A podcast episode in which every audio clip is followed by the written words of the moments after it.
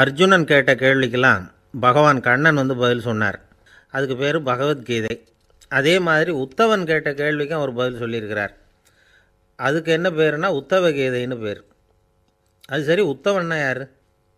கண்ணனுக்கு சின்ன வயசுலேருந்தே தேர் ஓட்டிக்கிட்டு இருந்தவன் அவன் தான் குருக்ஷேத்திர போர் முடிஞ்சது அதர்மத்தை அழித்து தர்மத்தை நிலைநாட்டி தர்மனுக்கு முடிச்சு விட்டினார் கண்ணபிரான்.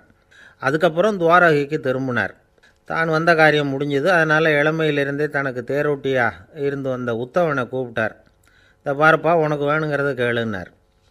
அவன் தனக்குன்னு எதையும் கேட்குறதுக்கு ஆசைப்படலை. இருந்தாலும் கேள்வி கேட்குறதில் அவன் ரொம்ப கெட்டிக்காரன். அதனால் கேட்க ஆரம்பித்தான் பரந்தாமா ராஜசூய யாகத்துக்கு தர்மனை கூப்பிட்டு தன்னுடைய அரண்மனையில் விருந்து வச்சான் துரியோதனை அதுக்கப்புறம் சூதாட்டத்துக்கு கூப்பிட்டான். தர்மன் வந்து தோல்வி அடைகிற மாதிரி பண்ணிவிட்டான். நீங்கள் தான் முக்காலமும் உணர்ந்தவராச்சே. சூதாட்டத்தில் தர்மர் ஜெயிக்கிறது மாதிரி பண்ணியிருக்கக்கூடாதா?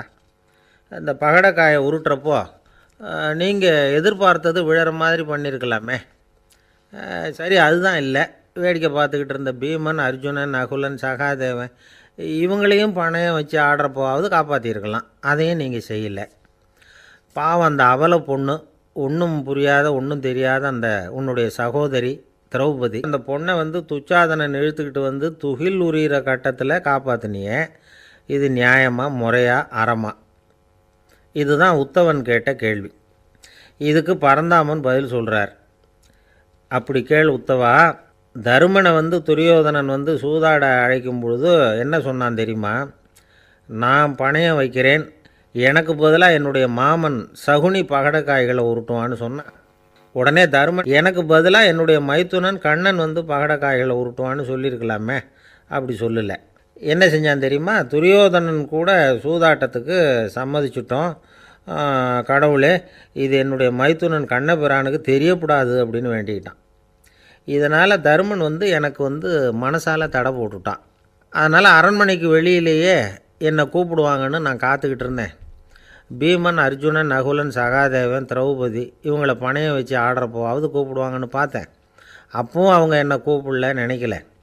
திரௌபதியை வந்து துச்சாதனன் கூந்தலை பிடிச்சி இழுக்கிறான். அப்போ கூட அவள் தன்னுடைய உடல் பலத்தால் தடுக்கிறதுக்கு முயற்சி பண்ணாலே தவிர என்ன நினைக்கல.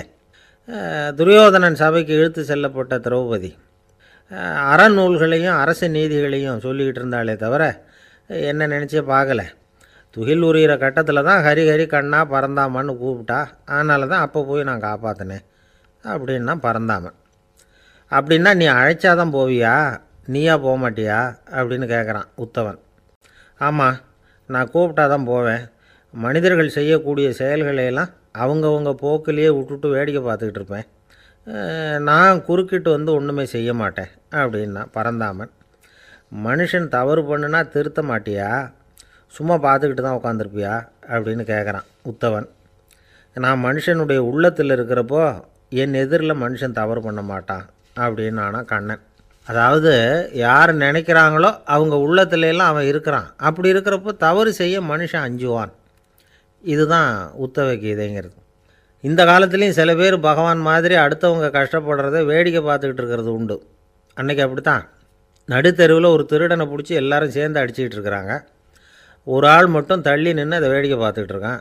பார்த்துக்கிட்டு சிரிச்சுக்கிட்டு இருக்கிறான். என்ன சார் இது? பாவம் அந்த ஆளை போட்டு அப்படி அடிக்கிறாங்களே? அப்படின்னோம். அடிக்கட்டும் சார். அவன் அடி வாங்க வேண்டிய ஆள் தான் அப்படின்னா அவன்.